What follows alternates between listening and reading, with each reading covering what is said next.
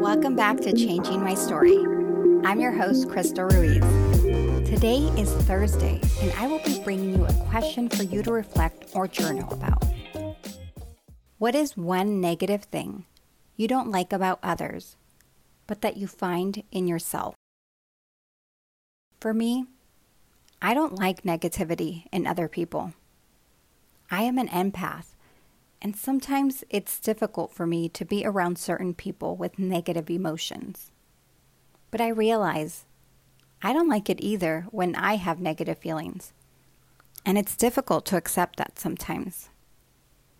I, of course, get angry and frustrated, which are normal human emotions, and I am working on expressing those negative emotions in a healthier way in order to normalize it to myself and to my children.